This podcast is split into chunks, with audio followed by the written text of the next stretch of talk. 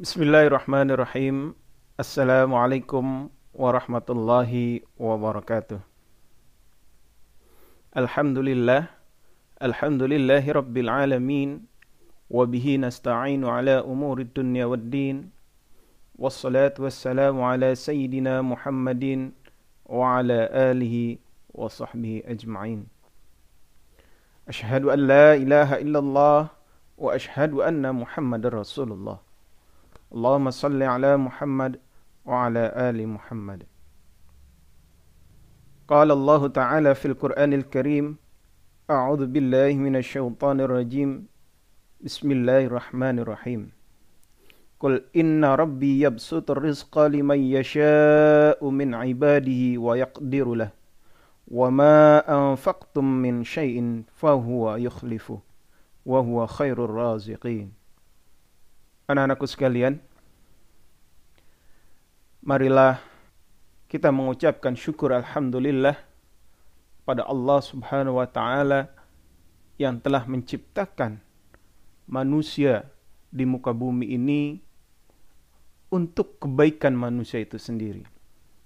Mudah-mudahan kita senantiasa mendapatkan taufik dan rahmat dari Allah Subhanahu wa ta'ala sehingga kita digolongkan menjadi hamba-hambanya yang beruntung.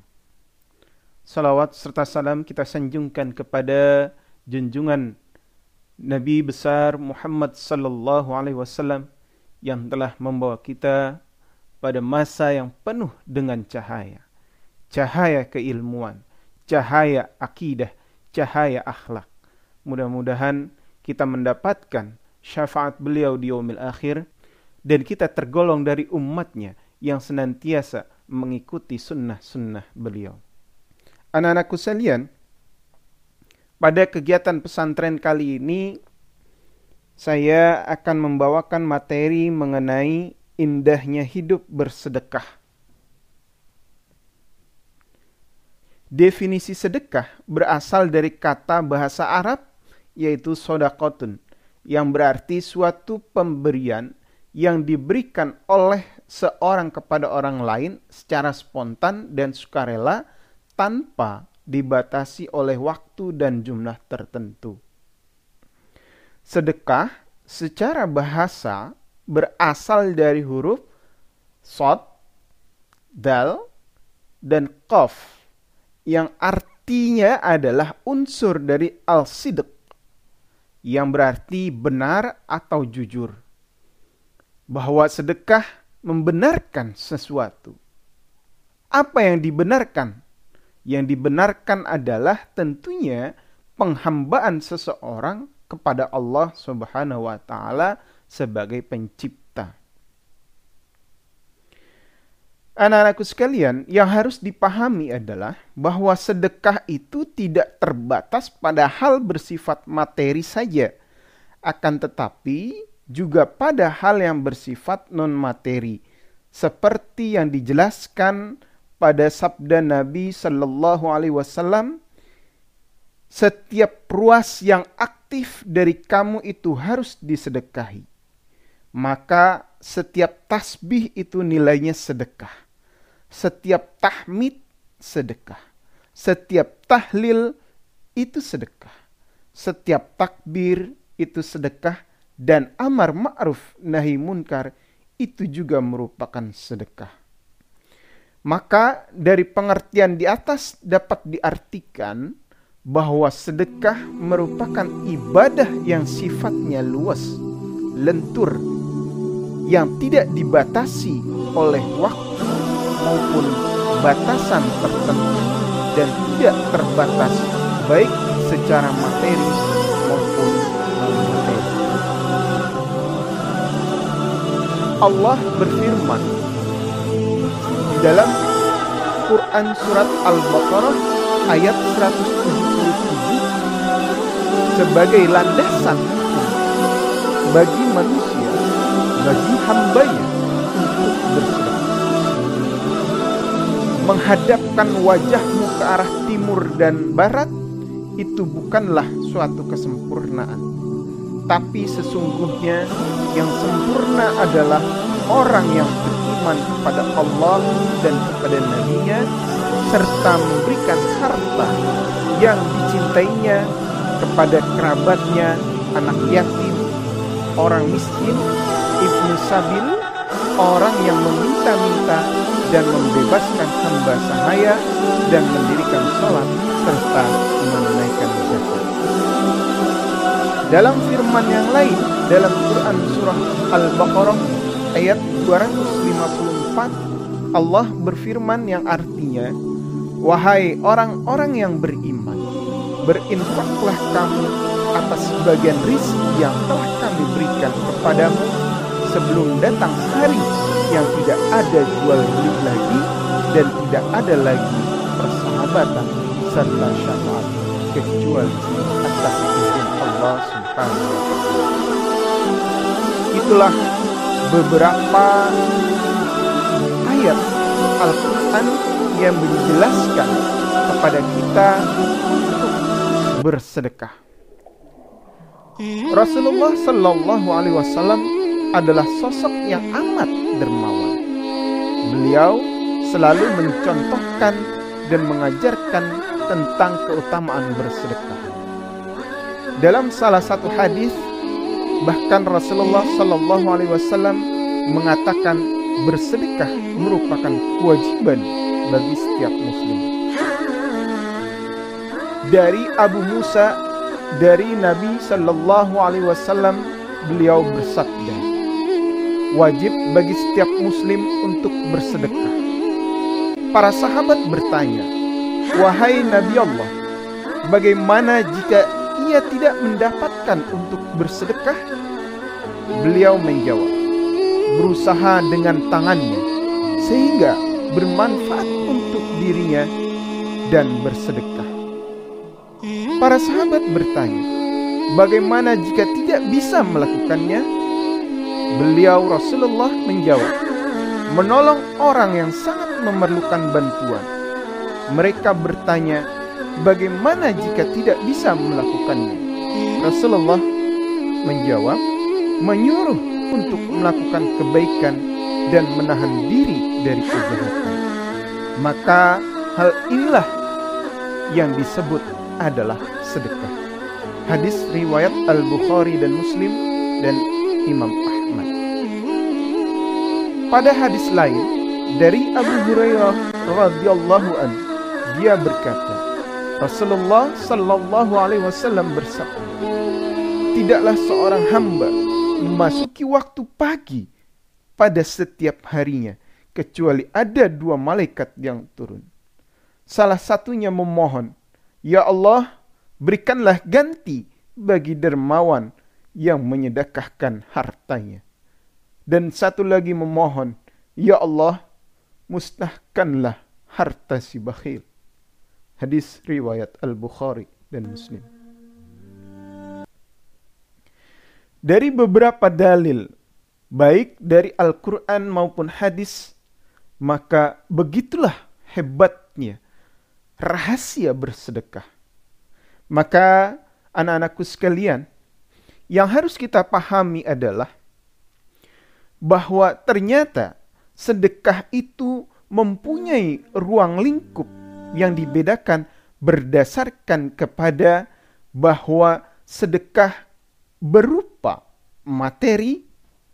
Artinya bahwa sedekah yang bisa kita lakukan adalah berwujud dari materi. Bisa juga bahwa sedekah itu berwujud non-materi. Seperti apa sedekah non-materi? Baik bisa berupa ucapan, perilaku, maupun perbuatan, merupakan bagian dari sedekah non-materi. Dan yang terakhir adalah sedekah jariyah. Salah satu dari macam sedekah berikutnya adalah sedekah jariyah. Sedekah yang satu ini merupakan jenis sedekah dengan pahala yang terus mengalir. Jadi, walaupun orang yang bersedekah sudah meninggal dunia, hal ini karena barang yang telah disedekahkan memberikan banyak manfaat dan terus digunakan oleh baik.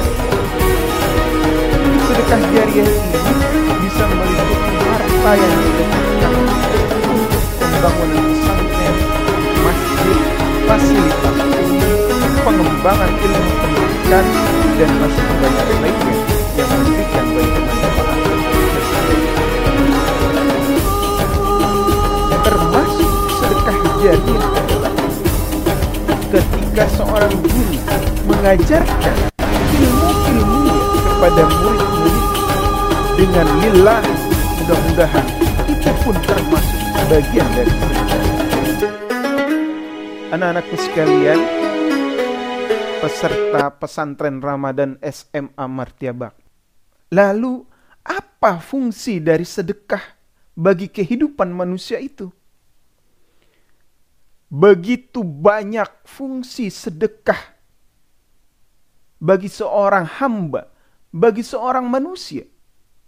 Di antaranya adalah menghindarkan dari mara bahaya. Nabi SAW bersabda, "As-sadaqatu tasuddu sab'ina baban minas su'." Artinya adalah bahwa sedekah itu menutup 70 pintu kejahatan. Itulah di antara manfaat sedekah. Sebagaimana janji Allah Subhanahu wa taala dalam Al-Qur'an, siapakah yang mau memberi pinjaman kepada Allah, pinjaman yang baik, maka Allah melipat gandakan pembayaran kepadanya dengan lipat ganda yang banyak. Quran surah Al-Baqarah ayat 245.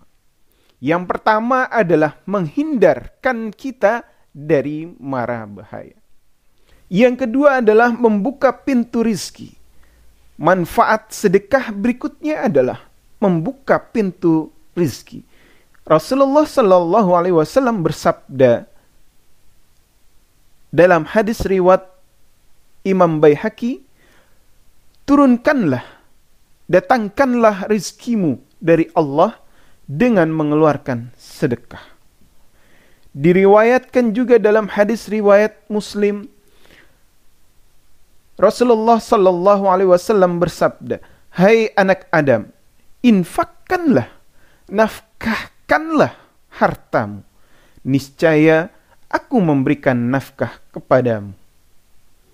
Itulah fungsi yang kedua dari bersedekah, membuka pintu rizki.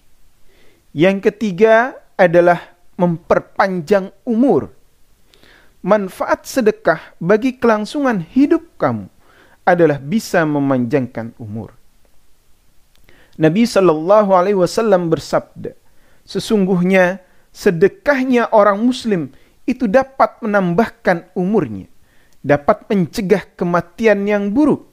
Allah akan menghilangkan darinya sifat sombong, kefakiran, dan sifat bangga pada diri sendiri." Yang keempat adalah menyembuhkan penyakit. Rasulullah SAW berkata, "Bentengilah hartamu dengan zakat, obati orang-orang yang sakit dari kalanganmu dengan bersedekah, dan persiapkanlah doa untuk menghadapi datangnya bencana." Hadis riwayat At-Tabrani. Hal ini berarti bahwa dengan melakukan sesuatu hal yang positif seperti bersedekah, maka akan meningkatkan sistem imun atau kekebalan tubuh, sehingga tubuh lebih kuat menghadapi penyakit. Apalagi di saat sekarang kondisi pandemi Corona 19 masih menyelimuti kehidupan manusia. Maka selain untuk menjaga fisik melalui makanan-makanan yang sehat, maka bagian untuk membentengi diri kita dari penyakit, harus pun kita melakukan sedekah. Sehingga janji Allah yang seperti dikatakan oleh Rasulullah SAW adalah menyembuhkan penyakit, sehingga kita terhindar dari wabah pandemi ini. Yang kelima adalah melipat gandakan rezeki.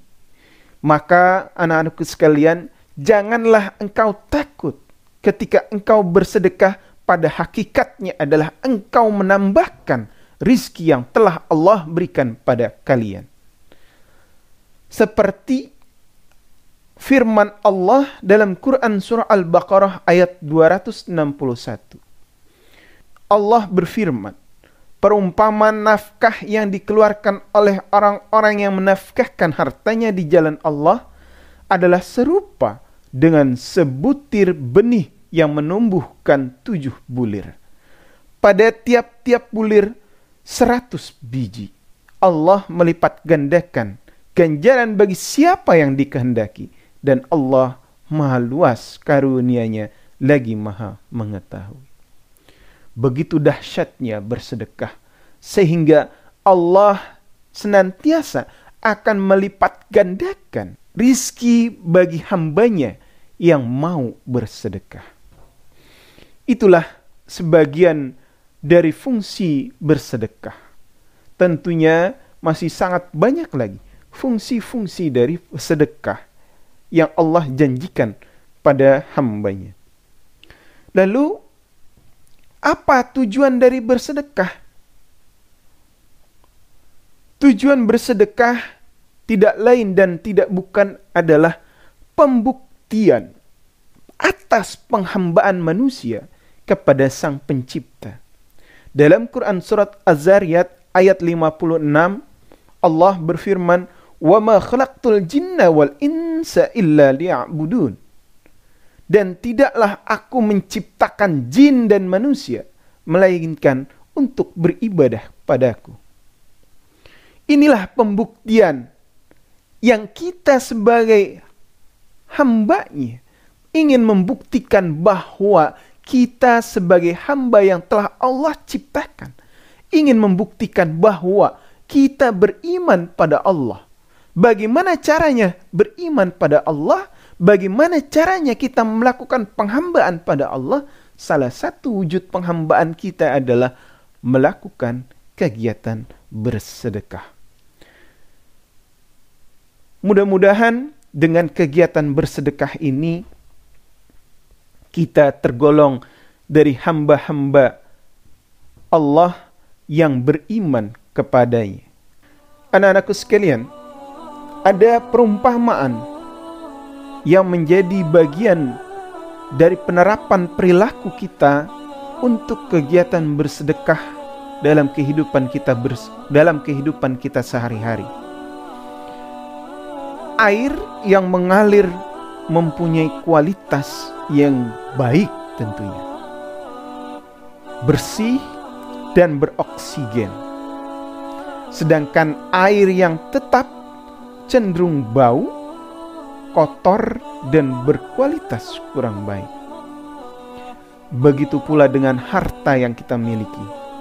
Jika harta ditumpuk dan disimpan saja, harta akan serupa dengan air yang tetap, bau, kotor, dan berkualitas kurang baik. Namun, harta yang mengalir, yang disedekahkan kepada yang membutuhkan, akan menjadikan harta itu bersih, berkah, dan tentunya Allah akan melipat gandakan berkali-kali lipat. Bahwa sedekah itu ibarat seperti kita menampung air dalam suatu wadah. Ketika kita buka wadah tersebut, maka dengan sedekah air itu akan terus mengisi pada wadah yang kita miliki. Karena itu janji Allah. Allah mengatakan, ketika kita memberikan sedekah, maka Allah akan memberikan berkali-kali lipat.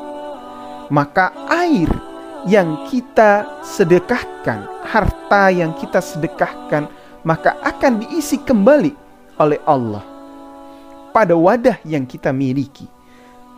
Kemudian jangan biarkan wadah itu yang telah dipenuhi oleh harta yang Allah berikan kembali pada kita meluap, meluber kemana-kemana tanpa adanya suatu tujuan. Sehingga harta yang meluber itu tidak bermanfaat. Maka air yang kita tampung dalam suatu wadah kemudian sudah penuh, maka ketika sudah penuh, berikanlah, isilah wadah-wadah yang lain yang membutuhkan air-air yang kita miliki. Sehingga ketika wadah yang kita miliki sudah kita berikan kepada orang-orang yang membutuhkan, maka yakinlah Allah akan mengisi kembali wadah yang kita miliki. Terus siklus itu harus kita jalankan. Itulah nikmatnya hidup bersedekah. Mudah-mudahan dengan penyampaian materi tentang indahnya bersedekah, tergugah hati kita, terpatri dalam jiwa kita, terlukis dalam hati kita bahwa kita menginginkan bahwa kita adalah bagian dari hamba-hamba Allah yang senantiasa melakukan kegiatan bersedekah. Anak-anakku sekalian, pada akhir penyampaian materi indahnya hidup bersedekah ini, marilah kita angkat tangan kita sebagai wujud penghambaan kita pada Allah Subhanahu wa Ta'ala, memohon, meminta agar kita digolongkan menjadi hamba-hamba yang senantiasa bersyukur. Begitu banyak rizki yang Allah berikan pada kita. Astaghfirullahaladzim, astaghfirullahaladzim, astaghfirullahaladzim. Allahumma salli ala Muhammad wa ala ali Muhammad. Rabbi auzi'ni an ashkura ni'mataka allati an'amta alayya wa ala walidayya wa an a'mala salihan tardahu aslih li fi dhurriyyati inni tubtu ilaika wa inni minal muslimin. Ya Allah, ya Tuhanku, tunjukilah aku untuk mensyukuri nikmat Engkau yang telah Engkau berikan kepadaku dan kepada ibu bapakku, dan supaya aku dapat berbuat amal yang soleh yang Engkau ridhai. Ya Allah, berikanlah kebaikan kepadaku dengan memberi kebaikan kepada anak cucuku. Ya Allah, sesungguhnya aku bertaubat kepada Engkau dan sesungguhnya aku termasuk orang-orang yang berserah diri. Rabbana zalamna anfusana wa illam taghfir lana wa tarhamna lanakunanna minal khasirin. Rabbana atina fid dunya hasanah wa fil akhirati hasanah wa qina adzabannar. Subhana rabbika rabbil izzati amma yasifun wa salamun alal mursalin walhamdulillahi rabbil alamin. Akhirnya saya mengucapkan mohon maaf jika ada kata-kata yang salah dalam penyampaian materi ini. Mudah-mudahan penyampaian materi ini bisa dapat dipahami dan bermanfaat bagi kita semua. Akhirul kalam, billahi taufik wal hidayah.